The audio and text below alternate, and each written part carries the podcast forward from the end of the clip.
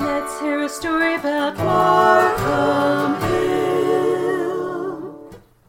This is Lisa Orton with the weekly Markham Hill Moment of History from Friends of Markham Hill, an effort to save the mountain from development and make it a 200 acre nature, wildlife, historic, and Native American preserve in the middle of Fayetteville, Arkansas.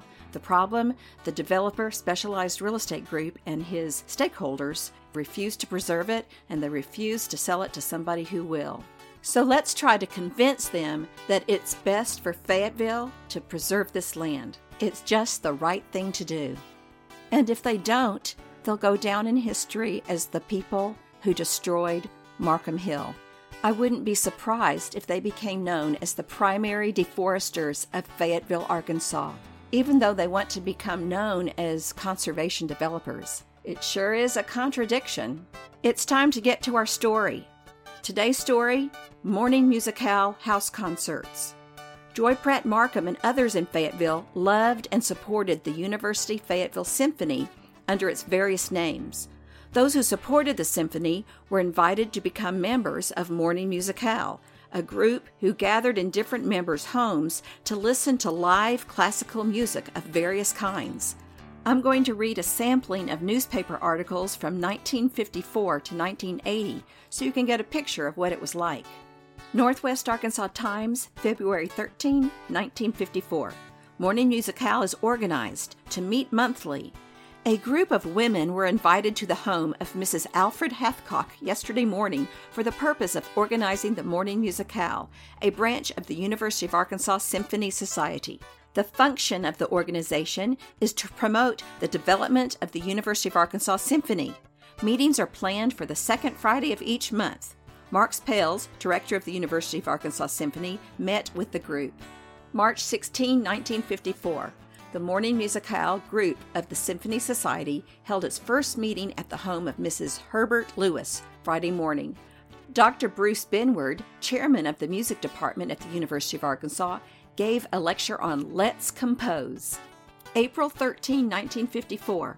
The Morning Musicale of the Fayetteville Symphony Society met last Friday at the home of Mrs. William F. Knowles. Mrs. Herbert Butler, cellist, was the performing artist. She was assisted by Robert B. Smith, pianist, and Herbert Butler, cellist, both members of the University Music Faculty. May 11, 1955. Eight members of the University Opera Workshop will present an informal program of lieder and operatic operas for the Friday morning musicale at the home of Mrs. Guy Brown, Mount Sequoia.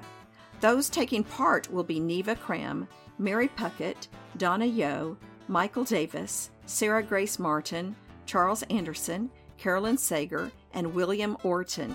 Accompanists will be Neva Cram, Carolyn Frith, and Signa Schaffner. November 11, 1957. Roger Witter, oboist, was the featured soloist for the morning musicale program held Friday morning at the home of Mrs. John T. Caldwell. He was assisted by Bruce Benward, pianist, Marx Pales, violinist, Mrs. Witter, violist, and Herbert Butler, cellist. Mr. Witter also discussed the origin and other aspects of the oboe.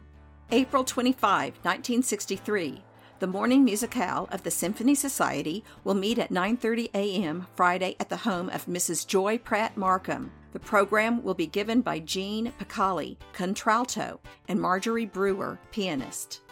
April 25, 1966. Miss Beatrice Pillapil presented a program of Spanish music at the Fayetteville Symphony Society's Morning Musicale, Friday in the home of Mr. and Mrs. William F. Knowles. The pianist, who has recently returned from a period of music study in Spain, performed three sonatas by Soler, a group entitled Iberia by Albéniz, and three compositions by Granados entitled Goyescas, which were inspired by the paintings of Goya. April 24, 1974, the final morning musicale of the season for members of the North Arkansas Symphony Society will be Friday at 10 a.m. in the home of Mrs. Joy Pratt Markham on Markham Road. Hostesses will be Mrs. Theodore Avilal and Mrs. Hayden Lewis. Todd Gordon, baritone and student of Maxwell Worthley, Margaret Holcomb, pianist and student of Carolyn Hickson, and Lindell Cofield, pianist and student of John Cowell, all University of Arkansas students will present the program. October 4, 1978. The first morning musicale of the season was an event last Friday at the home of doctors Andy and May Nettleship, which was attended by approximately 80 persons, the largest attendance ever for a morning musicale. Members of North Arkansas Symphony Society, guilds, and guests heard a program, Rhapsody on a Theme of Paganini by Rachmaninoff, played on two pianos by Beatrice Pillapil of the University of Arkansas Music Faculty and Campbell Johnson, director of the North Arkansas Symphony Orchestra. They also played an encore, Deep Purple. April 13, 1980.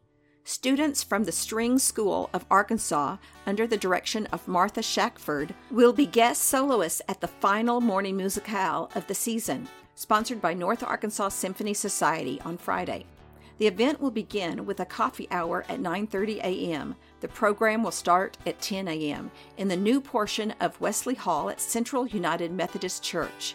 Assisting in coordinating plans will be members of the North Arkansas Symphony Guild of Fayetteville.